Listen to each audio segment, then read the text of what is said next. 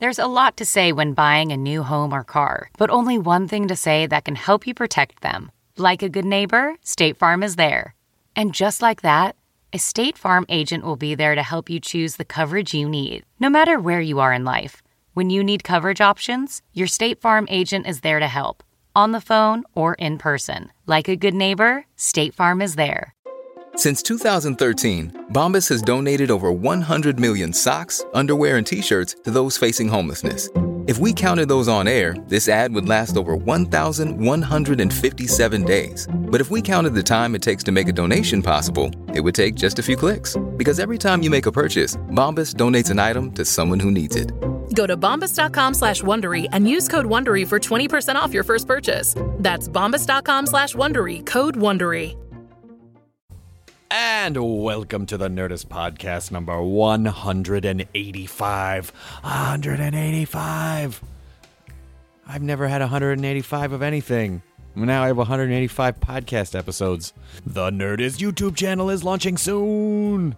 Please go to youtube.com slash nerdist, click subscribe, so we can continue to make programming that will be suitable for your brain. Neil Patrick Harris, Rob Zombie, Weird Al Yankovic, me, Alison Haislip, Alex Albrecht, Awkward Family. Uh, tons of stuff that uh, I believe will make your brain happy.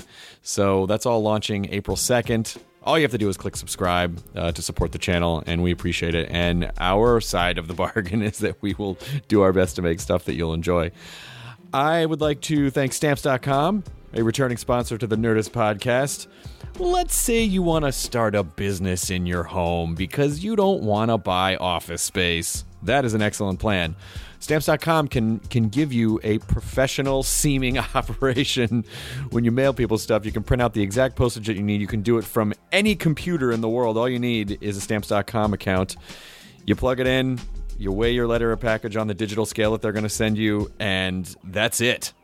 Stamps.com is like having a postal expert right at your desk. There's no guesswork. You don't even have to go to the post office. It is that simple. How many things in life are that simple? There are not many, but Stamps.com makes it easy. And right now, Stamps.com has a special offer for Nerdist listeners. Use the promo code NERDIST. You're going to get a no risk trial, a $110 bonus offer, including the digital scale I mentioned before, and $55 of free postage. That should last you quite a while, unless you're mailing heavy things. Well, I don't know you, so I don't know what you're going to mail. But still, this is a good way to go about that, so don't wait. Go to stamps.com before you do anything else. Click the old radio microphone at the top of the homepage, and then type in Nerdist.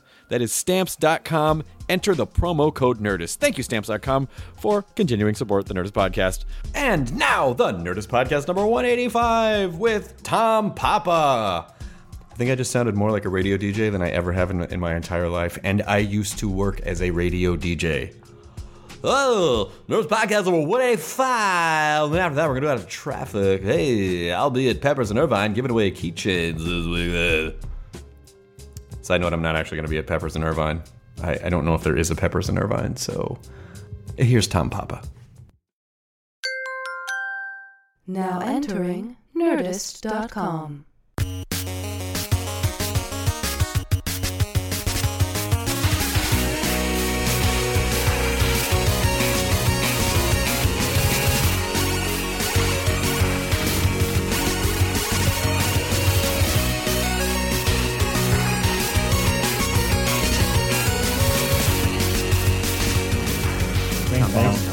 we go. Oh, I like that. Dun, dun, dun, dun, dun. Is that HP? Is that HP? Bum, Is that oh, Intel yeah. Inside? or- bum, bum, bum, Let's give it- bum, Bum, bum, bum. bum, bum, bum, bum. They had that one commercial want where it was smoke a pipe.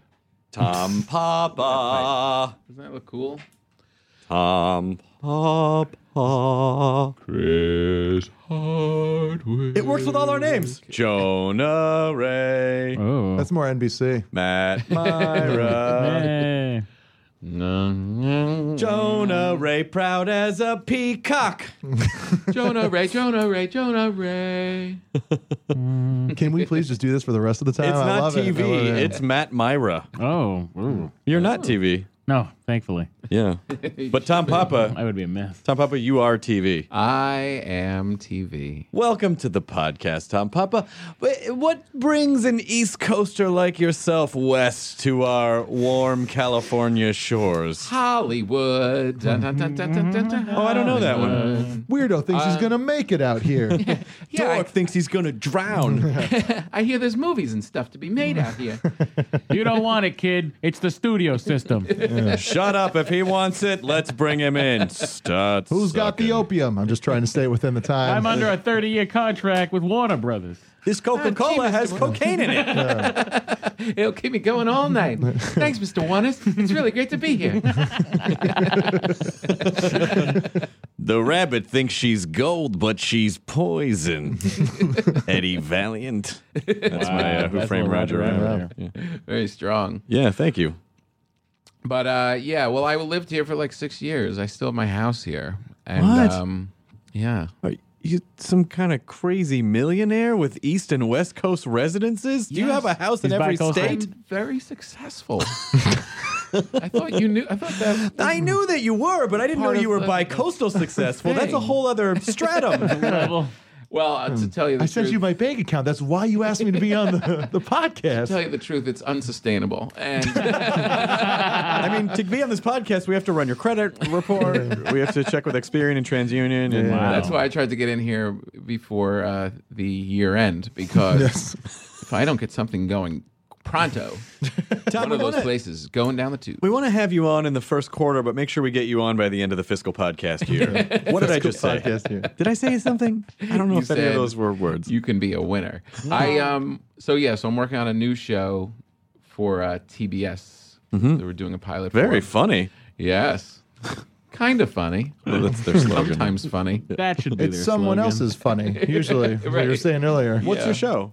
Uh, it's called The Naked Truth, and it's a comedy panel show where it's uh, I host it, and there's three comedians, and the idea is that we expose what's wrong with everything Yep. in the media culture, because there's no real journalists now calling people out on things, and there's just a flood of internet information and politicians and uh, reality TV and all of this stuff, and there's no funnel hmm. to kind of weed out all of the BS. I'm internet culture, and I just like to make harsh assertions on things with little to no information, but am positive that I'm right, and tell and and be, I love to be indignant. I think that just makes me feel better about myself. That with an proves it. anonymous. He's the internet. Yeah. If you can be anonymous, yeah, Yeah, but I don't keep- exactly. But I don't want anyone to know who I am. Right, I'm going to attack from behind this shield. I'm going to have. It's a turret. You see. I'm going to fire from my digital internet turret. right. And for me, if I want to feel angry, I'll go to Huffington Post. And if I want to feel very angry, I go to Drudge Report. It's Right. really where I go Right. to, you know, see how I want to feel. And his It just telling me. it makes you feel alive. Yeah, yeah, I mean, it yeah. reminds you that reminds you you're alive. It's more about what, and then click over to Drudge. What? Uh, but I figured that comedians are the real truth seekers. And so to take everything, all that stuff, it's almost, I wanted to kind of replicate the experience of when you go on the internet and you flip it open. It's like first you hit the big news, and then you're distracted by this video, and then you get into some crummy entertainment news. And we just decipher it all, and the comedians are the little voice in your head kind of analyzing it and making fun of it. That has the show premiered yet? No. What? We're- I'm just out here getting it rolling. We're starting to. Uh, we have the pilot in March. So it'll be on next week. It'll be on next week. Is that how that works? Yeah. I don't know how television works. So, So th- yeah, that's why I'm. That's what I'm. Uh, Is are you shooting the pilot or is the show picked up? I'm shooting a pilot. Okay. Shooting a pilot, and uh, Can our audience go to vote somewhere on that to make sure that that happens? mm, sure. Go to TBS. Yeah, go to TBS and say we. Love I hope Tom I hope your show gets picked up. I I It um, would be great. I was always uh, I was I was certainly I've certainly been aware. I mean, like now now you and I know each other. Yeah. But I mean, d- like back into the '90s, I certainly was aware of you. And then our mutual friend Jen Jostyn, Right. who was in House of a Thousand Corpses, said, Right. And this was in like 2000 2001. Oh, you've got to see my friend Tom Papa. He's a comedian. He's great. Right. And you know, I was like, oh my god, Tom, yeah. Yeah, and yeah. then you know, and then our worlds just sort of Yeah, uh, we kept bumping into each bumping other. into each other. And then Rob Zombie directed your your hour special. yeah, my stand-up special. which is awesome. Yeah, which was really great. It was we were trying to do it for a couple years, and I was really patient about it. Like I hadn't released anything in like five years, six years. But when I was coming up, like the guys who had comedy albums were real big stars, and just because the technology was out there, I wasn't like, I don't think I should crank out like my own album just because I can do it off of my phone. So I was just really patient with it. So anyway, like two years ago, I was thinking about doing it. Rob was going to do it.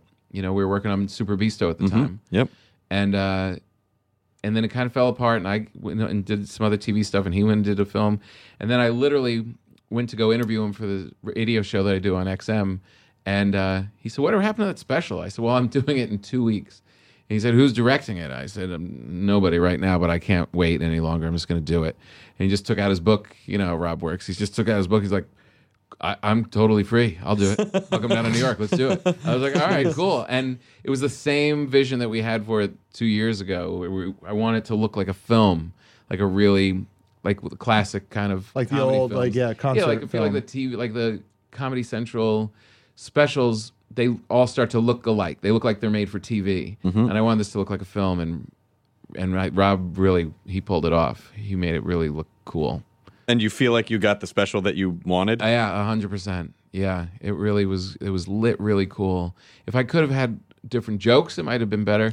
But the lighting was amazing. Let's talk about that for a minute. And please forgive me for making it a, about myself, but I am a narcissistic comedian. But I'm about to shoot my first hour special in a couple weeks. Aha. And I'm freaking out about it a little bit. Right. Oh, And, it's- but because you've already been through this before, you've done a couple specials. Yeah. And so I, I just, how did you feel leading up to yours first one? Um, for all of them, I feel uh, kind of anxious, but also I kind of pregnant with the material in a way. It's like, okay, it's time for this to go out. You know? Okay. I wasn't like scrambling like to try and fill it in a way. It's hard because Oh, that's an interesting approach. I feel God damn it. I feel like I feel like uh this always happens. If I have in my head that I have to do an hour and I'm out on the road, I'll just I will hit like 59 minutes or I'll hit like exactly 60 minutes in 1 second. I just have that thing where I always just it's like th- saying I'm going to do 20 push-ups and you'll do 20 push-ups and the last one's like, "Oh, 20." But if Yeah. you said to yourself, "I'm going to do 25 push-ups," that 25th one becomes what that 20 Yeah, was. it's like it's Yeah. like your brain gives you the exact amount of Yeah. energy that you need. Exactly. And so the thing with the specials was the the danger with waiting too long is that material always falls off the set. It falls Mm-hmm. off the tree, you know? Uh, You're always I'm always at an hour. It's like, well, I've been doing this for 4 years since my last thing. Why is it still at an hour? Why is it not four because all their stuff is falling off as you're writing the new stuff, so it's always in this constant state of being in that space. But anyway, back to your original question. I think, you know, you're nervous, but you just I also feel like, you know, I just got to get it out there. So let me just go. I know I can do it. I know it's going to be funny. Just put it out and try not to judge it. Did you feel any sort of uh did you feel any sort of a tug between I mean it sounds like you yours was pretty ready to go when you when you when you did your special but Uh-huh. did you feel any sort of a tug between um this has to be perfect and just st- stop being precious about it and just fucking do it. Yeah, hundred percent. And there's actually a couple things in the that are on the album that weren't on. It wasn't on Comedy Central that were completely improvised that night, like that I just put out there. Oh, great. And I think that that was a smart thing to do. Like one was an, totally improvised, and one was kind of a written new joke that wasn't ready for the special, but I put it in anyway. Mm-hmm. And I that was kind of the screwing around part that kept all the really prepared stuff alive. I think it makes it changes the set. Yeah. If you could have even have like a couple minutes of something that's happening in the moment, Yeah. it really helps. But you've been I mean you've been tour you've toured with Seinfeld a lot Mm-hmm. and so when you're on the road with Seinfeld you better be polished.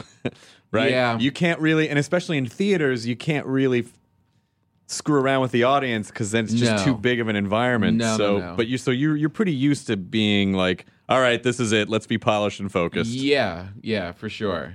But there was this thing I did that's on the album where I said that I stopped the set and I said something like, "This is really fun. This is a lot more fun than uh, than going to the opera. I had just been to the opera." And uh, I said, "Singing's just weird anyway. Like, who was the first person to be like?" Watch this sound come out of my face, and then I just started singing on stage. I was like, "Oh!" and it just started like really, and the crowd was responding, so I kept going with it. And like you could do that kind of thing. I didn't need the audience, you know, I didn't need to play Right. around with them, but I could play Yeah. on stage. So was know? that the new thing, or was that the thing you just ended up riffing on? that was the thing I ended up riffing on. That's great. It sounded it like it Yeah. flowed in completely. yeah, yeah. yeah, it was totally. Yeah. And you know that's happened every time I re- have recorded. Like when I did the half hour specials, there's always something that shouldn't be on there that ends up on there, and then I'll I'll even forget about it. I'll never do it again. Yeah. And and I'm not one of those guys. It's like every set is different. I am pretty polished, but there are those little things that pop up, and I think they're just you got to have fun with it. It's a special Yeah. night, so just let it go. And you even if it's uh, even if it's just the thing that gets cut out of the album or the special, it, Yeah. I think it's for those people there. They'll feel just like a, it'll kind of it brings the room into the like Yeah. the very now moment of it, where it's like it's like that was for us. Yeah, Who knows if that'll make it? but that was it- just a thing. Or if it serves no other function, it keeps you s- fre- feeling. Uh, this sounds gross. Keeps Yeah. you feeling fresh. it does. um, uh, keeps you feeling fresh, uh, and uh, just the presentation of your material is a little m- more. alive because Yeah. now you've now all of a sudden you've come out of your comfort zone in front of you know 500 1000 people and you all of a sudden you know the adrenaline kicks in and that that changes things What did you learn? What was it? You must have learned a shitload from touring with Jerry. I mean, Yeah. like I'm sure you know the first handful of times you're like, I'm gonna watch every one of his sets, and then after a while, it's like, okay, I've seen it. I can probably go back to the hotel now and rest. But like, what did, what did what did you learn from him? i it's you know it's amazing because i don't go out as, as often with him but we do s- still go out once in a while and uh you know and I always tell people now we go out. It's like our golf weekend. It's like just to go out and hang, you know. But I'm still learning from him. It's insane. This, I mean, he's golf or stand up. uh, golf, and he's just so. I can't tell you. Every time I'm around the guy, I'm picking up something else. It's crazy. He's just so. He's he's not. He never stops growing, which is so insane. I mean, he started it when he was 21 years old. He's like 57 now or something. Oh, wow. Jeez. And he's just been, and he's not one of these guys that just gets his set and just kind of goes. He works his ass off and is constantly discovering and constantly. He'll call me after gigs and be like, "I, th- this was awful. I went down in flames tonight at this corporate gig," and start explaining like this set and where you think it went wrong. And I mean, he never stops. I mean, so he's in. So if That's refreshing that- and upsetting at the same time. You're like, I'm never gonna get better. I know exactly. It's it's definitely it's definitely disheartening in one level because it's comforting because you're like, okay, so I'm not that bad if I'm awful.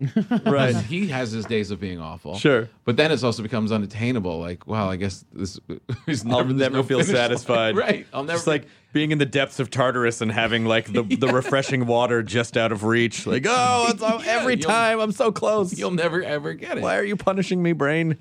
But I think the, the the I don't know. I mean, the biggest thing is just being a professional and really working at it. And I think that and and that could be said from Carlin Chris Rock. It's just, you know, these guys work. They Yeah. don't it doesn't just happen. These guys really work really really hard. Oh, you really? I mean, it's so funny. You can, or at least I, you know, you can think you work hard as a comedian, Uh-huh. and then you're around someone who really does, and you're like, you're like, I, I uh, years ago, I remember, um, uh, like hosting or opening, and and Louis C.K. was on. Louis was on the show, and we were drive we carpooled to the venue and uh, he said um, I was playing music and he goes yeah you know Chris Chris Rock always taught me like never don't listen to music on the way to the gig because that's when you need to be like buttoning up your Yeah. set. I was like, oh my god, I didn't even. wow, I'm dumb. I didn't even think about it till I fucking got up on stage. I heard, I heard him say that once at a show. Like he's just like, I don't listen to music before I go Mm-hmm. on. But like for me, it's like I kind of want to get into a place. Like music will help me kind of get into a Get pumped mood. up, yeah. It's like on the way to a show recently, my friend just put on some like Belle and Sebastian. I was like, "Ah, put on some fucking rock and roll real quick just so I can fucking Would you listen wake to up. uh, Maniac Yeah. from the uh, uh, It's a Maniac? Do you listen to that? like kind of get it. Floor. Yeah. no, but but I mean, but but Chris Rock said that to Louis. Louis. and Louis said it to you, and you say it to us, and there is that thing of, it's not that you're stupid; it's that there's only a handful of people that can give tips on this stuff. Yeah. you know what I mean? Yeah. There's a- you know, and Seinfeld was learning from Bill Cosby, and Cosby was learning from Will Rogers, and Will Rogers was learning from Isaac Newton, er, And then, Ar- and Aristotle. Um, and Aristotle. And then there. the guy who was like, "Whoa," was learning how to do the voice. But do you feel like everyone? I feel you know what the reason that I love to dig apart comedy and people's processes on the Yeah. show so much is because I mean there certainly are a handful of maxims that feel like they're true, but Mm-hmm. ultimately everyone's process is a little bit different to get to the same place. Yeah, absolutely. It's really true. I mean, there's definitely Write every day, don't write every day. Riff Right. on stage, don't riff on stage. yeah, write stuff in your notebook. Never hold a pen. Yeah. Yeah. right, right with your face. that? What? Who says never hold a pen? Yeah, no, I mean, like, there's guys that say they never write their stuff Yeah, yeah. down. I'll find it on stage. Yeah, yeah. Or they have the idea and then they just bring it up. And yeah, I don't know. I mean, it, it is really kind of interesting. And, you know, I've been trying not to be so. I mean, being around Jerry, you kind of feel like, well, I should just do what he does because he's been so successful. But then you've got to free up and be yourself. And I'm trying not. It, you almost become superstitious about how you work in a way. Yeah. It's like, well, I only write out of this notebook or I only work out of this laptop. And then it's like, no, be free with it. You know, it's still supposed to be fun. You're supposed to be enjoying this. This is we're making jokes. This is supposed to be a good time. It still seems fun to you. How long have you been doing stand up Uh, I started in '93, now? Okay. so that makes Almost it- 20 years. Yeah, yeah, 19. Na, na, na, na, 19. Yeah, 19. In World War II, the 12th, combat 19, age. June 12th, 1993. And it's fun. It should be fun. You know, it shouldn't be such. Shouldn't be like scowling and I gotta get these jokes right. Oh, jokes! Oh, comedy! God damn it! Why? Oh, I'm gonna punch you. But you're good at. Uh, I I re- I really do the. You know, the more I do this, and the older I get, the the, the greater respect I have for clean comics, people who can really make. Who can really make comedy out of, and I don't know if I'll ever be that guy. Yeah. But just who can make comedy out of, you know, just uh, clean Mm-hmm. situations. I mean, I guess it's stylistically, it, it's just some people are good at it and some people are not, and you know. But I always respect that you can do that. yeah, I don't. You know, it's funny. I I have this joke in my act that I'm doing now, and it's not even dirty, but it's I, it's talking about stress and like the world is the world is uh whether the world is doing great or it's falling apart. As a human being, you always have stress, and it doesn't matter wh- what's happening. So you have to do whatever cuts the edge off, and I don't think there's anything wrong with that. Some people like to drink, some people like to talk, uh, tickle strangers in public. I said, what I like to do, and I know it sounds weird, I like to put my balls on a marble countertop. Just something about standing up and not having to carry them for a brief moment, and that dark, cold marble is so refreshing. And that's like as dirty as I get. Yeah. And it feels like, oh, I'm being racist. and but you know what I mean? It's like there's a fun freedom to just not caring about being clean, for sure. But I think it has to just come from how you are. Are you sure you don't want to open with 15 minutes of cum jokes, or just to like take a nice, just to surprise the industry? Yeah, just to kind of shock everybody. Or just in the middle of a set, just go, oh, fuck. and, then, and then move on from it. My God, did you see, did you see Tom Papa hosting the AVNs? He's Yeah, fucking yeah. crazy. Crazy. I had this moment at the at the Laugh Factory where I'd you know I'd worked all morning on what I was going to do that night, and you're waiting all day to try out this material and try it out, and it's like a you know one of those light nights, you know, like a Tuesday night or whatever, and I go up on stage, and this girl, this beautiful girl, in the front row. As soon as I get up there, I'm like, "Hey, how's it going?" Blah, blah, blah. And she goes, just so I could hear it, "You're an asshole." Jesus Just like Christ. Yeah. And I was like, I'm sorry, what? And she goes, You're an asshole. What the And fuck? I was like, I don't even know you. And she was just this entitled, beautiful girl who was just like, I can say whatever I want. And I was so angry. And I tried to go into my material, and then it wasn't happening. Then I started resenting her, and she said something else, and I just snapped. And I go, You entitled, dumb twat. and, and I I was with the Laugh Factory. and I started right. The laugh factory. well, you're lucky nuts. no one had that on a cell phone I camera. know. And I started saying twat with such venom, and it it just it was just like like a rubber band. Oh it was just God. twat. Yeah. and it just kept and hammered her and went off, and the crowd was into it, and she was got humiliated, and I walked off and did my set, and then got out of there, and I came upstairs, and the comics were like. That's the funniest we ever saw you. Oh, jeez. I was so angry and sweating and miserable and mad at myself for even going there. And they're like, that was the best we've ever seen. Isn't that Yeah. funny though? How upsetting it can be. It's the same. It's the same reason that. Um, uh, it's the same reason that Bill Hicks. That there's that famous internet clip where he spins out of control. Montreal, yeah. Right. Be, it's not because he's being heckled. It's Right. because of the dismissive, just kind of like right away, like you suck or Yeah. you're an asshole. It's like that's all you're gonna. Right. I haven't even done anything yet. Right, exactly. This is just an ugly person. And you just feel like you cannot let them get away with that No. and feel like that the way that they're living is okay. Oh, it's the worst. Right. And she was so, you, you know, and you just, you're like, oh, I've seen you. I've met you. I know you. I went to school with you. I know what this is. And no, no, no, no, no. Well, especially you. Like there are certainly comic. I mean, like I feel like I would totally get that on stage. Someone's like, "You're an asshole." I'd be like, "Yeah, I was. You know, sure. I, I probably was aggressive in some of my material." But your like your your material is so friendly and so like, "Hey, everyone." human it wasn't, smile. It wasn't even. It wasn't even material. It was just, hey, You're an asshole. How are you tonight? But that's my favorite bit of yours. The hey, how are you tonight? right? Yeah. Yeah. Hey, how are you? Hey, how are you? Oh, oh man, it was really, really awful. But leave it up to a you know a bunch of comics in the back of a room to be like, it's like, yeah, the way you got really fucked up on that girl was awesome. Right? They were just Yeah. like, "That's the best you have ever been," and I'm driving home like shaking. but isn't it isn't it isn't it funny now that that that in to how long ago was that? That was like four or five years ago. Okay, so if you did that today at the Laugh Factory, someone would catch that with a you know Yeah. with their cell phone, uh-huh. put it online, and it could completely Yeah. not You it got- wouldn't change it wouldn't necessarily change the course of your No. career but it would definitely be like if people didn't respond well to it it would be a dip in the road It would be a dip in the road, or but with other audiences, it would be a bump in the road. It would, Right, It you would just- raise yeah. you up. Like Bill Burr, you know, when Oh, in Bill Burr Philly? takes down that Philly crowd. Yeah. like that was Yeah, a yeah. bump for Bill because That- yeah, it doesn't. You, I think the only problem you have with people trying to capture something and going after you is if you are getting a paycheck from somebody. Tracy Yeah. Morgan does not apologize and go to the, unless he wants those checks to come from NBC. If you're an unfettered comedian and you can and you're just doing your thing, go ahead, record it, come after me, do whatever you want. I don't have to apologize for what I'm doing up here and how I'm working. It's only when you're being paid by somebody Right. that you've got to or you it's at least in your decision process. i've been really kind of wrestling with this idea lately that um joan and i were talking about this on the phone before that uh you know the more the, the more it's it's a weird luxury problem but the more Mm-hmm.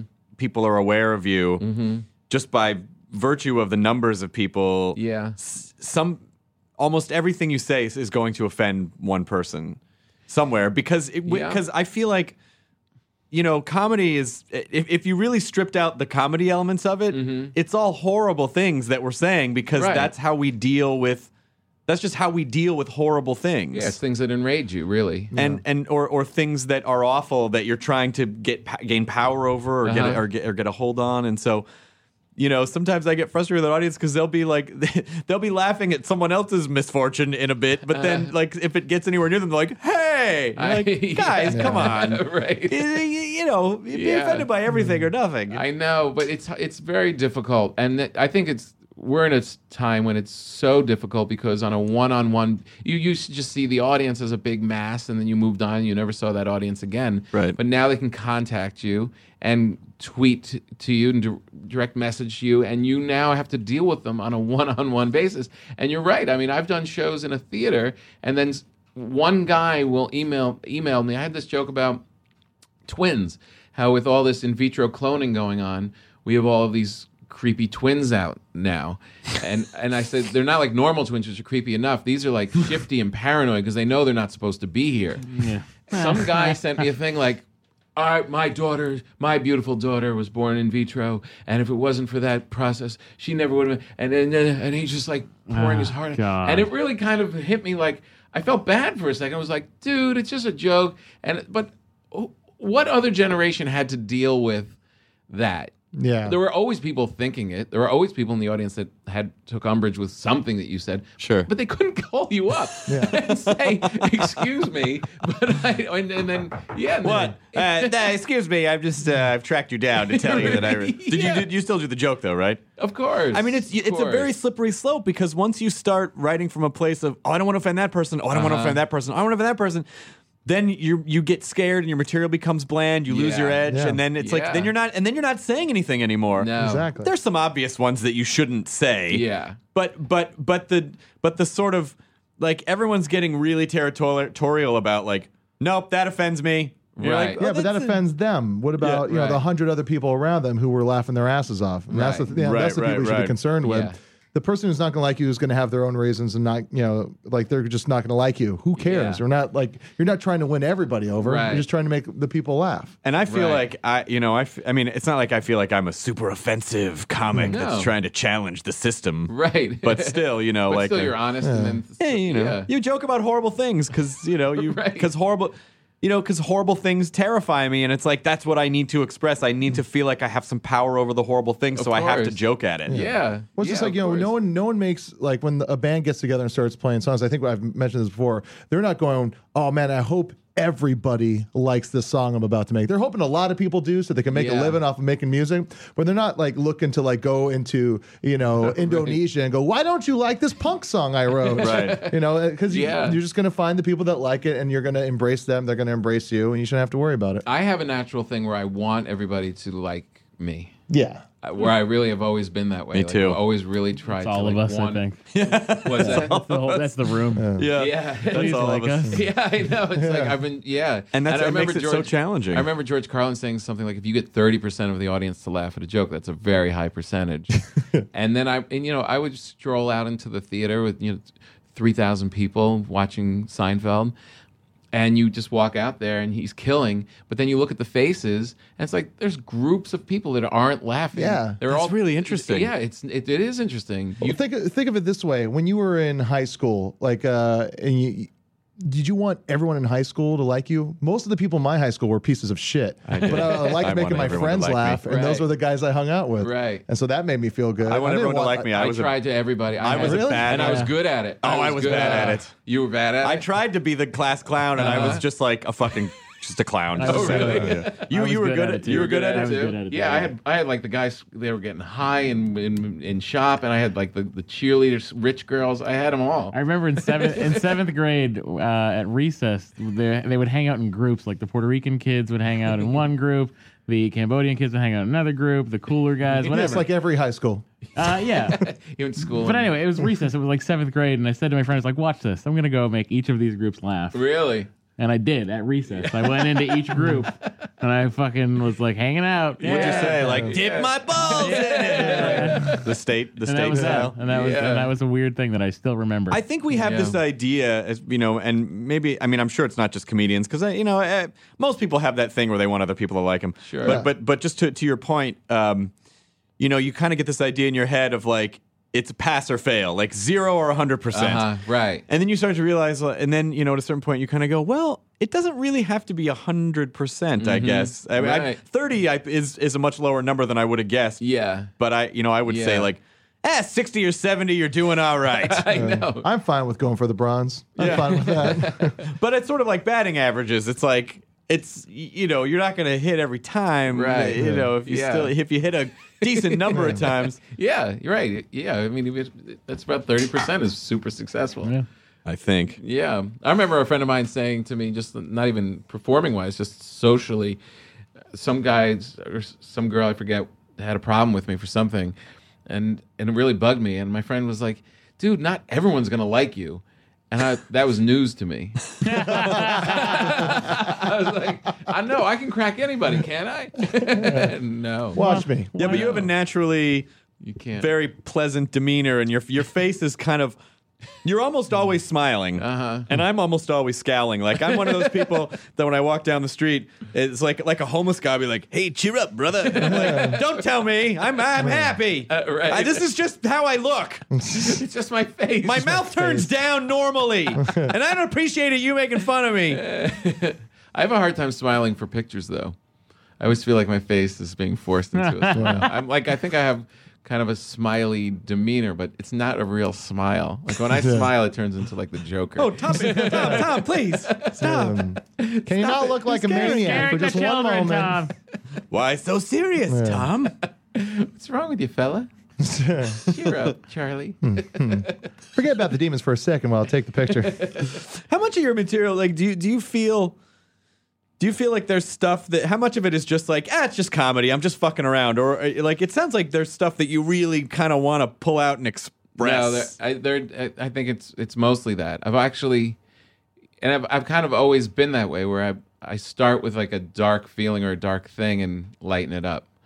You know, I it's uh, yeah, it's all angst and it's all stuff I'm really kind of feeling. I've actually been thinking lately of I need to get some fun bits. Like I need to lighten. I need something silly. Like I loved watching Carlin, like talk about like all this crazy stuff, and then he'll just be like, "You ever see a crab walk like this?" And he just walk across the stage, and it's like I want more of those funny moments. I've been almost a little too, too into like, you know, like I've been talking about like recession or death or you know age, and I'm just like, you know, lighten up a little bit, have some fun. so now that your special's out yeah, and you're gonna when you go back on the road. I am uh, like a month ago. Oh, you're so you're back on. Okay, yeah, I'm so back out.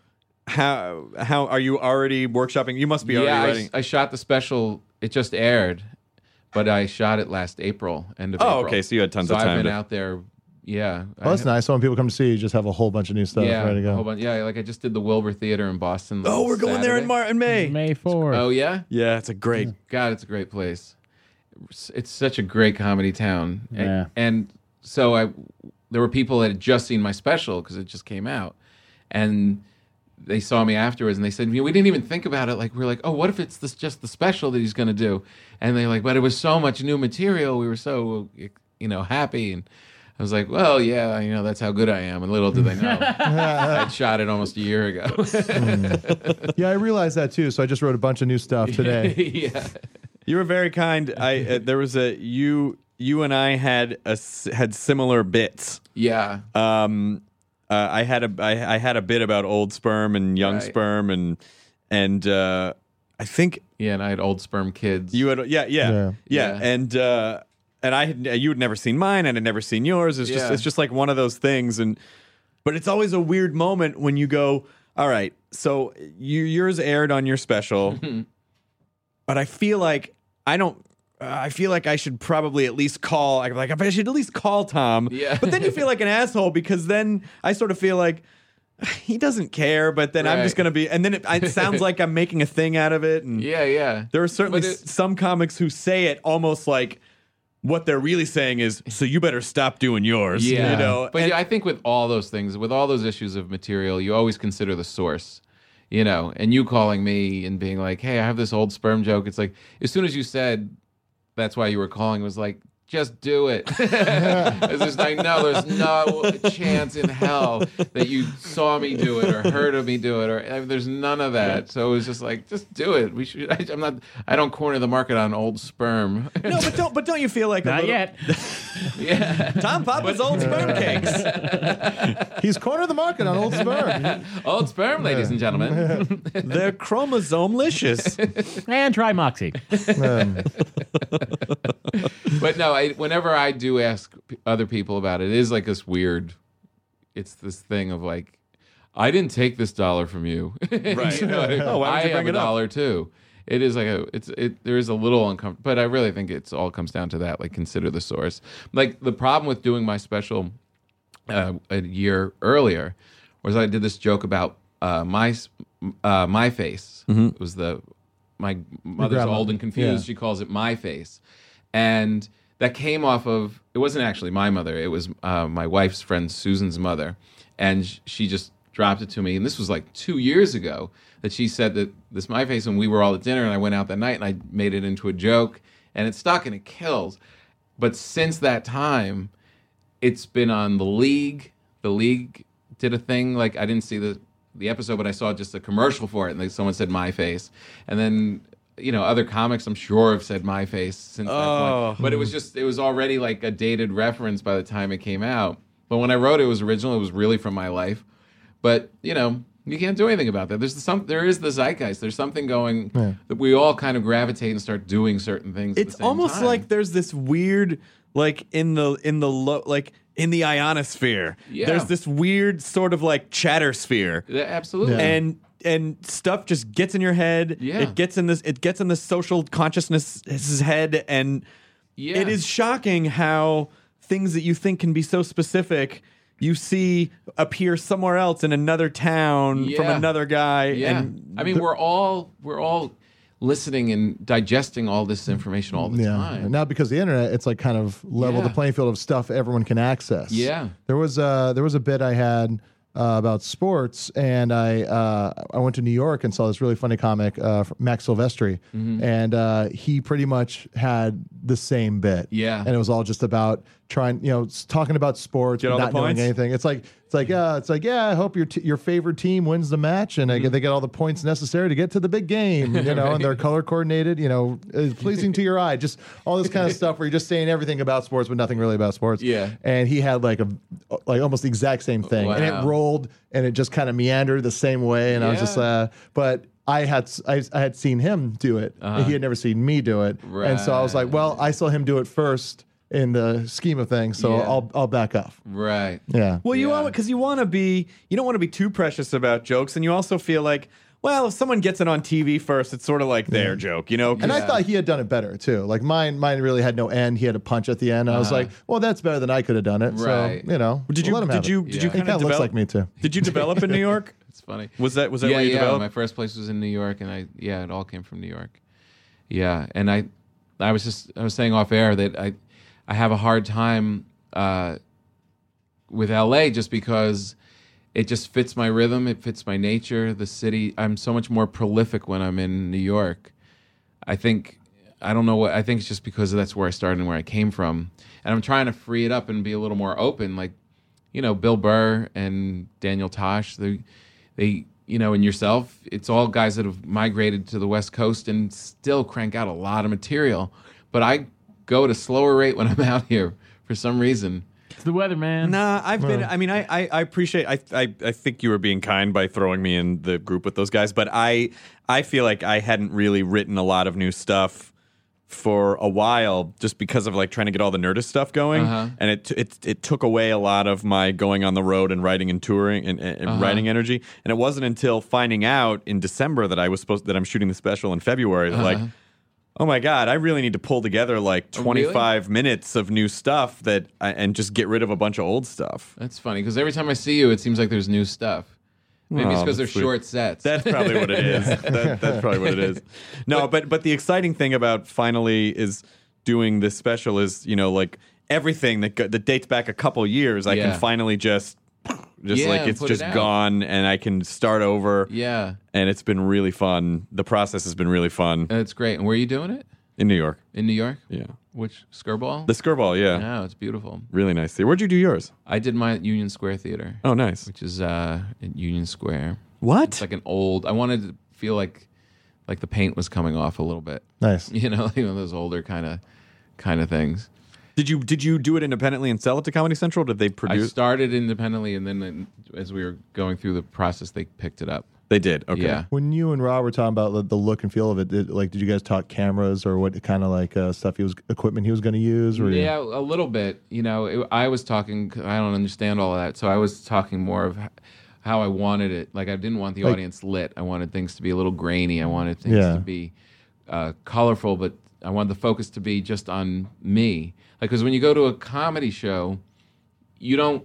It's you looking at the act, and you don't like when Yeah. when you laugh, you don't turn to the side and see the three people next to you and see what they're doing. it's so why uh, would you shoot that? yeah, yeah. Reaction what I shots are always kind of odd. I felt in Yeah. com- comedy specials. Yeah, it's always just and there's always points. one out of the three that's not laughing too. It's I, like- don't, I never understood that either. I've, Yeah. I've, I always like. I Yeah, uh, even uh, if you have to fucking fake it, get the audience to laugh before the, you shoot it. I know. Just cut away for a second to like you. We have the ability to fake that. yeah, I, I uh, exactly. on like on my episode of Live at Gotham, they uh, did a cutaway to some guy cracking up like crazy, and I was just like, "There's no way he was, was- laughing that hard to what I just said." Right. I know how good that is. It's not that good because this guy was like, "Yeah," like clap. yeah, and it's like, just a guy in an edit room going, "Give me a laugh on that." Yeah, yeah. And, uh, Find someone from another one? episode. Yeah. Did you edit the special? Did Rob edit it? I did. I edited it with uh, with this girl, and then um, and then Rob took a look at it, and but he was already making his next movie, so. That guy's work ethic is ridiculous. I know, I know. He's he's one of those guys where you feel a little more depressed about yourself. I'm depressed was- thinking about it, and I don't even. You don't Well, even it's know what he amazing. He'll, he has Like- this schedule where it's like write a movie, shoot a movie, edit a movie, write an album, record an album, tour, and then back to write a movie, shoot a movie. Like, yeah, that's, but that's, then this is- breaking down even just to the day, like what it takes to on the daily basis. He's up at like 5 a.m. working out, starting to write before anyone wakes up. Oh, God. Then he loves to write before anyone wakes up. He's like, it's quiet. Yeah. No one bothers me. I guess if we were writing spooky jokes, that would be the time for us to do it. right. Uh. Daylight kills my process. I'm gonna start. I'm gonna start my career all over and just be a spooky joke comedian. There hasn't been one, has there? I don't know. Like a dark, I- scary. you know, comedy? Yeah, I like gotta if, if tell Glenn ya- Danzig did co- like stand up comedy. I have so I, I I just don't. This isn't anything that I would ever do. But uh-huh. lately, I have so had this weird urge to dress up like a f- like a Camelot wizard. And go on stage and just tell wizard jokes. Like I want to do that should do so bad, Yeah. but it's but it's there's no. I mean, it, it would just be a weird detour that you know, like maybe that's something I could do at Meltdown one night. But I'm saying that's just something you could uh, you could you know get a ten minutes of jokes and then do Yeah, it at like Comic Con in front of a crowd that's going to go ape shit, and then it just it's a video yeah. online. That's At a one funny of our video. podcasts, you go up in between me and Jonah.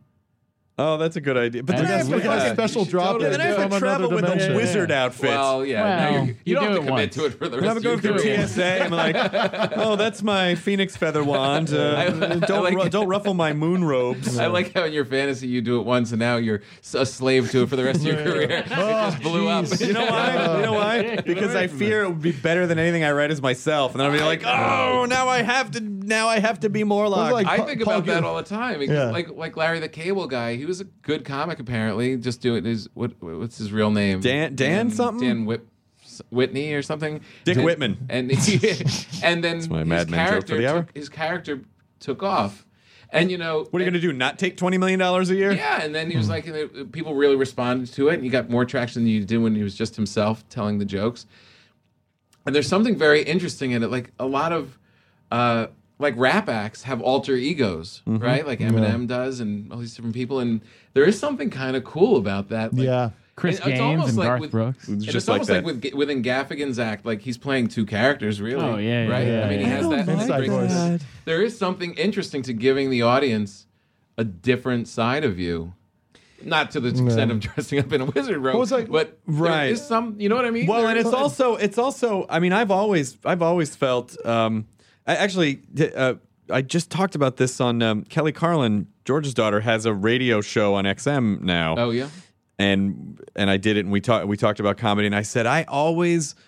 I always wanted to be one of those weird, like emo Emo Philips Uh-huh. or ca- like like someone who is a, an exaggerated character Yeah. on stage because I felt like it just it just gives you a better frame of reference to write from, you know, because Uh-huh. it's it's just it's just more. Now, I'm not saying he's one dimensional, but you you know you just sort of pick a weird character and Yeah. it's, and it's just easier to write from that point of view because you don't know who you are yet Right. and it just gives you it just a little bit easier to to come from but, then then you're stuck in it But then, do, don't you think that at this point in your career, you kind of know who you are comedically? well that's the thing you start to i mean like you you figure that's you start to figure that stuff out as you get and then it becomes easier to older. write for yourself. exactly but Right. but i always you know i so wanted to be like a weird surreal Yeah. because then you don't even really you can get away with writing some jokes, but then if you just say weird things and people fill fill in the blanks in their head and they're like, Uh-huh. "Oh, he's so weird." I kind of feel like that way with Twitter. It's like I can tell such I can be a lot more absurdist in my because I do have that streak, but it doesn't transfer onto stage with me. But I feel like on Twitter I can put out some of the bizarre stuff that I always think about in my head as a joke, but can't Yeah. actually There's bring no up room, there. yeah. You know, I'm uh, not that people are laughing at it, but it gives me a place to do it, and I don't have to wait for the wizard robe to come around at baggage claim. Yeah, the most you can hope for in uh, like a good Twitter joke is uh, someone looking at their phone going, that's, that's, uh, Right. and that's killing in Twitter. right. to be in Iowa City and my wizard robe gets lost in the in, in transit. You know, like, You have to make one out it's of 6 cardboard. p.m. I have a show in two hours. I need a wizard robe. Where do I go? Where's the costume Yeah. shop? Through that door, boy. oh. Tap the Kid stands up stones. says, Follow me to my house. to the basement. Yeah. Can I interest you in any spells while you're here? Welcome to Moronic Alley. you have you have kids, Tom. I do. How many kids do you have? Two of them. How old are they now? Nine and Twenty. six. Which nine one's your and six? favorite? Oh, they're all the same. No, I don't believe it. It depends. It depends on the week. That's uh, that's that's actually really mean of you to say they're all the same. So you're they're just one unit. They have no individuality. no, it really is like a race to the fin. It, it's ongoing. Like for someone will get the crown and run with it for a couple months, and then the other one comes back strong and, And they, they take drop, off. they drop the ball. How's it? How is it touring? I mean, like, did did did having kids kind of slow down your schedule for a while, or is it just sort of like No. with, with your wife, where you're like, you know what you married into? Yeah, my, she was a comic also. She started as a comedian too, so she understood and and uh, it never slowed down because of that. I know. I think it's kind of healthy. I don't think it's healthy to be in a house every night for the rest of your life together. I really don't. Yeah. I know. I think there's good breaks, and everyone's get can be themselves and grow as individuals. And I don't go for long periods of a time. But I didn't even before kids. I found the road very lonely. I wouldn't. Uh, I couldn't go like one week and then go directly to another club. I always had to come home because I found it depressing. I would be like start out writing material, and Yeah. by the end of it, I'd be writing poetry. Yeah, I've like it's like I like a lot of my friends are starting to go out like just be road guys regularly, and they come back different. They come back to town, and it's a Mm-hmm. Yeah. it's a little different hanging out with them because Uh-huh. they're just kind of like let's uh, let's go to the bar again, and it's just like this guy. They're just kind of constantly needed to be moving or doing Yeah. something, and they're just like I'm back. Let's hang out. yeah. You know, What did you do to sort of? I mean, because you you don't strike That's a me pretty as good like. Kyle Kinane. let's go and get some wings. Oh, that's a good one. That's a good Kyle Kinane. It's a really good Kyle Kinane. Uh, how did you sort of squash the? Because you don't strike me as like I'm a huge boozer. Like you seem like a pretty well-adjusted He guy. doesn't? That's weird. I got that from him. Really? He's a boozer. That's why he's happy all the time. You understand me? So how did you, you know, like when you're on the road, it's like, you know, it's Friday night, and you're in the middle of your comedy week. You still have, you know, three more shows to do, and you go, you go back to your hotel, and you're just like empty and kind of sad. Like, how, how do you, what do you, what do you do? Um, I I always found that the drinking the drinking part of it, and I do like to drink, but I found it so difficult to maintain any to be yourself and maintain energy. By the time you fly in, do radio and TV to promote the show that early first day that you're there, then go and do the two shows at night, and then wake up the next day and do another two hours. It's just for me, it was like adding anything on top of that would make it so difficult. Hmm. it was so hard just doing that straight and drinking a lot of water to feel good enough to really do a good show. So then if I would like be with a buddy and then we would drink and you go you go home at 2 3 in the morning, my whole next night sets were were messed up. You know what I mean? Yeah. So I never really did it. And I got to the point where I just put so much energy into the shows that even one drink just to wind down, I just want to go back and pass out. I'm done. By the end of those two shows, I really when I get in that hotel room, especially now having a family, when I get into that hotel room and the door closes and I'm by myself again and can just sit there, I'm so happy. Stillness. Really? Yeah. I, so much energy goes into the shows. I don't understand the guys that have the energy to go rage and then do I don't know. shows. I, I mean, I, I've been sober so long now that I was never, I was never drinking and on the road. Yeah. But I, I What's your probably vice? would have died. What's your vice now? Like do you have Working. something? Yeah. Yeah. working is kind of my vice. Weirdly, Yeah. working is my vice that kind of keeps the chatter in my head down. And the Uh-huh. Yeah. um, boy, these goddamn star, these chai lattes at Starbucks. I know it sounds Uh-huh. like like all right, come on, really, white people problems, but like. It, every chai latte is like a fucking candy bar. It's just like what isn't a chai latte? it's just breast milk. It's it's, It's like good. it's It's sugary really fucking milk. good. They squirt this Sugar and milk? They squirt this chai syrup Uh-huh. and then just steam milk around it, and it is so delicious. but chai's and it, tea, isn't it? It is Yeah. a tea, but but at Starbucks they you know they condense it down into a syrup, Oh. and so you just get this like sugary pulp. Have and you the ever milk. tried like a Earl Grey latte? Yes, I have, and it's just not the same. It's just no. there's Have you ever tried They're a so it's chai tea so latte? comforting. Oh, I love 'em. Is it Yeah, caffeine filled? Too? By the way, I breastfed Yeah, until I was lots. 17. Did I mention that? Yeah. That's a like lot of real- caffeine in a chai latte? That explains There's a not lot. as much as I coffee. thought there was a ton. No, No, it's, No, it's it, yeah. there. There is, but there's just not as much as Do you ever coffee. get them dirty? Do you ever get them with a shot of espresso? oh, like in right in there? the ass. Yeah. Just like, just like Fleetwood Mac used to do, it just kind of gets it into your system faster. They just, Yeah. they just blow the chai into your ass. Chai latte shake. That's something that I get bummed out thinking it exists, oh, and I know really? where to get it, and I don't want to know Oh, if I could only- because as an adult I can do it whenever I want. If I want. could only I have one warm beverage for the rest of my life, it would be a, a spiced chai tea latte from Nordstrom's. Really? Oh, the, yeah, you love the ones at the Here's my Nordstrom. I feel friend like Matt. I He's feel really like white. I feel So like good. I feel like I'm with like my friend's older brothers, like t- teaching me about weed for the first time. or, or are you are you with your friends' older grandmothers who are talking about where to get good tea? You know, you can get a fucking great chai latte. My vice is tea and quilting bees. Oh. Food is my thing though, like because you know I I would I smoked pot for years. You? Oh yeah, like from end of high school to through all like a couple years after college, and I smoked Oh, a lot of weed, time. and then, uh, you know, I never really drank that much because I always felt crummy the next day. I would just drink like a normal person. Um, but I do have that mm, that thing like you want to you can't just be. you know yeah, I mean? yeah. You got to disconnect. I find like food, I could really if I if I didn't have any TV gigs or anything, I would be really really fat. Tell me about it. So, is- so the t- You being only on, had a TV show. yeah, being No, but- on camera and like in the Dude, that vanity sucks. of Oh, like looking completely. good. Yeah, yeah, yeah. It's the only thing that ke- makes That's- me lose weight. That's the thing that keeps me from drinking like like tons of beer all the time. I was like, I was like, ah, I can't. Yeah. Yeah, it's just Yeah, the I'll be vanity, the vanity of like, yeah, I don't want to. Right. Oh, Wanna I gain was a at the bunch of gym. weight. You can I see was it at the too. gym last night, like crazy. Like I would lose twenty pounds before four o'clock today, and it didn't happen. And I looked same. Well, you shouldn't feel bad about yourself. No one could do that.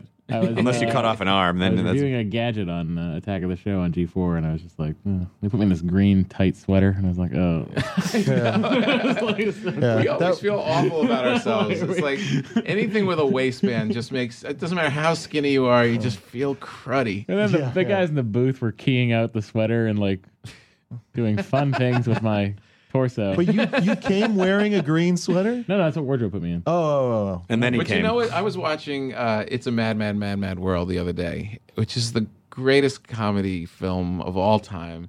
And it's, you know, it's Buddy Hackett and it's Phil Silvers and all these classic guys, Jonathan Winters and the Three Stooges. And you look at all these guys, first of all, they were all over 40 and they all look like Over oddballs. 50? Over Yeah. 50, yeah. And they, and they just like oddballs and funny faces and fat. And the reality is, the weirder we look, the better it is. so whenever I'm like eyeing down like a big thing of kettle chips, I'm like, mm-hmm. I'm a comedian. man. There's, like, there's that story I think that Patton had on like his first or second record where he was at some like banquet and Oh. no one's touching this all this amazing food and cheese and he's just like I don't know I'm trying to lose weight I can't really do this and like and then he just sees Brian Dennehy like just like scarfing down food he's like he looks over at Patton also he's all ah character actors huh we don't give a shit Oh, no one cares Yeah. if we're fat no one cares if we're fat. That's great. yeah Yeah, there's there is that thing. And I, I brought it up too. I was with Seinfeld this weekend, and he's always in shape, and he's always working hard to stay in shape. And I told him my new Mad Mad Mad Mad World theory. He got so pissed off. He texted me like two days later. He's like, "But it's better to feel good. Skinny guys are funny too." it's also like you know he did. Go ahead. No, no, Galifianakis was even saying he's like, yeah, I became a superstar after I got fat. And It's like he was just like it's You're like once he like gained a bunch of weight, everyone's like, put him in stuff. Yeah, then all of a sudden you can do something with him. what were you going to say, Tom? I was gonna say when this weekend when I was with him, went back to the material thing, and you know, consider the source, and we all write about the same stuff. I have this joke in my act, and he said, uh, "It's it's about um." I thought I was gonna be like my father. I said, "There's no real fathers anymore. There's no respect for fathers." I figured I would be like my dad, like I'd be the king of the castle. I would make people and rule them. And he told me on the flight in, he said, I have this, I've been working on this joke that I took from an old joke of mine from the 70s. And it's about making people. And I, it's going to sound like I'm stepping on your joke. I don't want you to stop doing it.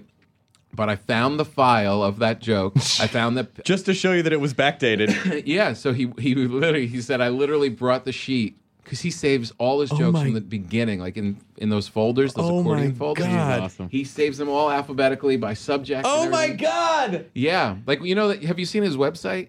Yeah, that's His it's an awesome website. JerrySeinfeld.com is Yeah. crazy. It's like every day he went through all his material, all his TV shots. So you go on the site and it rotates three shots each day. Yeah, and you can, and he doesn't keep them on. Yeah, like you yeah, can't yeah. find them elsewhere. Yeah, so it's they rotate. They're there Yeah, for that day, it's and then great. the next 24 hours it changes. But when he was putting it together, he was able to go through all of his sets and stuff because he has everything cataloged from his TV sets to the material.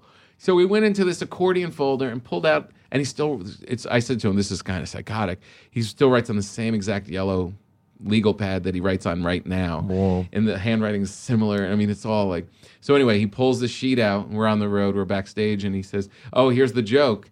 And it said, you know, some. It was similar. It was like something about you talk to dads, you talk to fathers, and they're like, "We make people." And it's like you can't. How do you talk to a, a guy like that, or something like that? and uh, but he literally had the joke from the '70s intact Wow. on that sheet. That's like that's like uh that's like the guy who has the wand shop in Harry Potter where it's like, oh yes, I remember this thing from a hundred years ago, and he goes right to the file and pulls it out. yeah. like that's uh, he knew exactly where that joke was in his in his lifespan and Yeah. where it would be located. That's fucking incredible. It's like It is uh, incredible. It's like when I- Rob reorganized his record collection, high fidelity, autobiographically. Yeah. oh, yeah. He's like, if I want to remember rumors, I got to know Yeah. that I bought it for a girl and then didn't give it to her for personal So he reasons. put that in yeah. the June 1983 pile. yeah. Is it a, uh, what do you say to Jer- maybe you don't have to answer this, but what do you say to Jerry Seinfeld if you get off stage, you guys are hanging out after the show, and he goes, "Hey, uh, Tom, I, you know I got this uh, tag for you there after that one joke, and you're okay, Jerry, hit me with it," and he tells it to you, and inside you go, "Oh, that's not good." Like, Uh-huh. uh, like, uh, but, but you don't want to offend him. But so, do you do it or do you Here's not do it? Here's here's how I handle it because it's a very good question because it's happen happens a lot, and he's told he's I try the short answer is I try it at least once. Yep. because he can sometimes see things that you don't see, but he's also not flawless. So there's sometimes when it doesn't work. But he took, he literally changed. And the first time I ever worked with him on the road, he changed something. I said, "What?" It was something about talking during sex, and oh, it was. uh what what do I have to say? My wife wants me to talk during sex. Uh, what am I going to say? And he changed it to what do I have to say? And I was like, what? He's like, change it for, to have rather than. And I was like, that's dumb, but all right. Seinfeld's telling me something. So I went up and I did it, and the laugh bumped up probably 30%. Oh, Really? Yeah.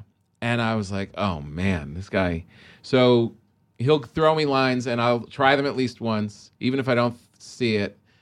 Most of the time, if I instinctually don't think it's going to work, it won't work. But sometimes it still does. You know, hmm. you got to try it. He's the- it's like you know, you don't turn down Bill Cosby. You, you you try the joke. He probably knows what he's talking about. We had this one night when we were a flight got derailed and uh, Oh my, well, that was the problem. Is you're, they were trying to run a tr- plane on the tracks where a train should be. Oh, well, he's, he, we're showbiz folk. We don't understand how these things work.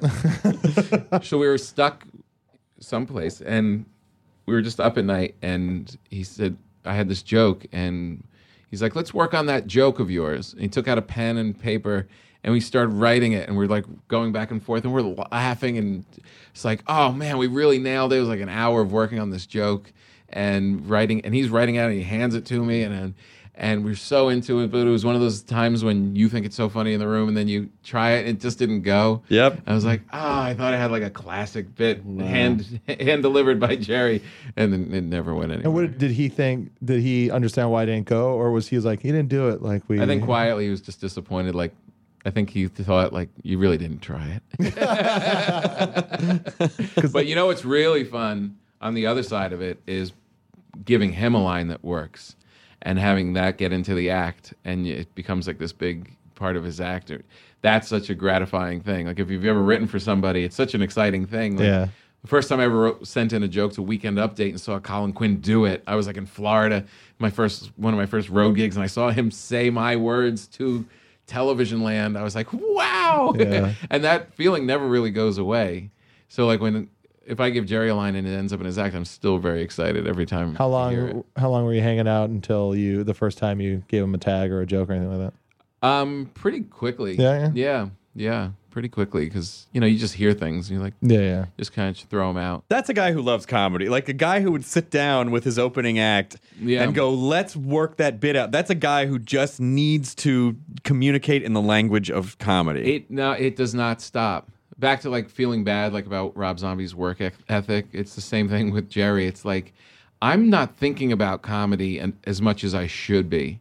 Like he doesn't turn his comedy head off. You know, like Yeah. I'll be like, I'm not gonna think about comedy today. I'm just gonna have fun. He does not shut off. There's nothing in his brain that's like, no. We we would get on flights and start working on jokes. We'd wake up and start talking about comedy. He never. It's Wow. it's cr- it's really pretty great. I mean, that really is probably other than just work really hard is the pride in being a comic is what he gave me because he sees comedy as the most creative force in show business whether it's respected as much as a movie or any of that he just sees it as complete daring and complete artistry for guys that can do it and go out and make it work and has such respect and holds it in so much higher regard than actors or musicians or anything. And he makes you feel so great about being a comic. Like anytime i start feeling bad about myself or what i've been on the road or whatever and i just have a conversation with him it's like going to therapy or going to a chiropractor. You come out of that session like all right i'm doing the right thing. I'm in the right business. Wow, that's great. yeah it's amazing I wish I had a Seinfeld to hang out with. it's pretty great You do. He's under your chair. Your own personal Seinfeld. The new Seinfeld app. It is. It is a great thing. I mean, no joke, because you know you get in your own head and you just things get kind of weird. Yeah, it's almost dangerous to spend too much time with yourself. Mm-hmm. Because there's no, you, you cannot properly balance you. And so you start thinking in weird circles, and then you're like, yeah, you're right, brain. Yeah, you're right. Should have a castle. Everyone's fucking me. I read this thing that uh, I think it was Deepak. How do you say it? Deepak, Deepak Chopra? Chopra? Deepak Shakur? Yeah, one of his books. He said all you have to do is realize that your brain is just like a computer and it's constantly evaluating and doing all this stuff. And all you have to do is when you is be conscious of that your brain is up to its tricks again. Mm-hmm. Like you know those days when you're just like, oh man, it sucks and like no one's hiring me and I why aren't I on that show and that other guy got that thing mm-hmm. and just if you can just This be is what I do. Hey, mm. look at what my brain's doing. It's Yep. going off Yeah. again. It kind of calms everything down. Yeah. Mm-hmm. Yeah, yeah. There's times where you start, you work yourself up, and then you just gotta stop and go, "Oh, fuck yourself, brain! Yes. Yeah. Don't do that to me. I was in a good mood. You crazy yeah, rascal. you crazy. Why are you trying to destroy me? Leave me alone, brain. Well, Tom Papa, we're at the end of our hour. Wow. What do you do? You have anything you want to promote or have people Yeah, I look want, at? I want people to go on iTunes and download Tom Papa Live in New York City. Please my download Tom proudest Papa work. Live It's in, a good in New York album. City. Thank Follow you. it, just pounding all the way through. It's great. Thank you very much. It's my proudest work. And you're at Tom Papa on Twitter. Yes, you can follow me on Twitter. P-A-P-A. P-A-P-A. Is that short for like, well, when the relatives came over from our, No. it was Papakowski. It's from Italy. It's from Sicily. It means Papa. Pope. It means the Pope. Tom Pope. A lot of Greek fans think I'm Greek, and it was shortened like Papadopoulos or Mm-hmm. Papa Kanakanak. And uh, I once had a guy, a driver, in Greek Florida, Canadian. a Greek guy, was holding my name. He was the driver, and he's holding up Papa. And the, he says, "You're Greek, you're Greek." And I said, "No, it's Italian." He goes, "No, no, no, you're Greek." and we get in my car, and he's driving away, and I, and he's like, "So uh, you are Greek?" I said, "No, I'm telling you, it's from Italy. It means the Pope." He goes, "I know, but you are Greek." And he said, "Where in Italy?" I said, "Sicily." He said, "Ah, we had it first. You are Greek." he made it work for Right. himself. It's like, well, if we go all the way back. We're all the same. you are Greek. I am Oh, you're actually Pangean. Yes, yes, I knew it. you're all you're Pangean. I can see. Every, How long you been doing this What? podcast? The podcast? Yeah. This Sunday will be two years. Two years. Two well, years. technically, Wow. February seventh is two years. Congratulations. Yeah, but I don't. You know, someone said I go by the Super Bowl. So I go by the Super Bowl too. I think the Super All Bowl right. is a. F- I know. Yes, someone was like, Super Bowl's not an anniversary, and I go, Yeah, I know, but it's more fun for me to have the date, the birthday, be the su- Super Bowl Sunday than the actual fucking date, Yeah, yeah. right. because I couldn't Well, give a shit sorry, about the okay. Super Bowl. I thought it was April. I thought it was the seventh. I don't. That's I all was right. there. I just don't. Anyway, to Like answer your question, roughly much. two years. well, it's great. It's really it's this is really a good thing. It's been Thanks. fun. yeah. Really, it's still fun. I mean, Tell I, that Seinfeld guy of yours. Yeah. Chris needs to borrow him just I for just like want a to. weekend. Bar- can I borrow your Jerry? Can I borrow a cup of Borrow- Jerry? Here's what I will do. I'll borrow a cup of Jerry. Anytime you have a question and you want me to bring it to the mountain, I will bring it and I will come back to you with the answer. Is the answer? Can we get Jerry on the podcast? the answer is no. Probably not. well, it's But- nice having you. See you later. But um, he called me today to tell me uh, he had some. He had he had a message for uh, for uh, two comedians, and that he doesn't have contact with it. He saw it and thought we were really funny. He's like, "But tell him this."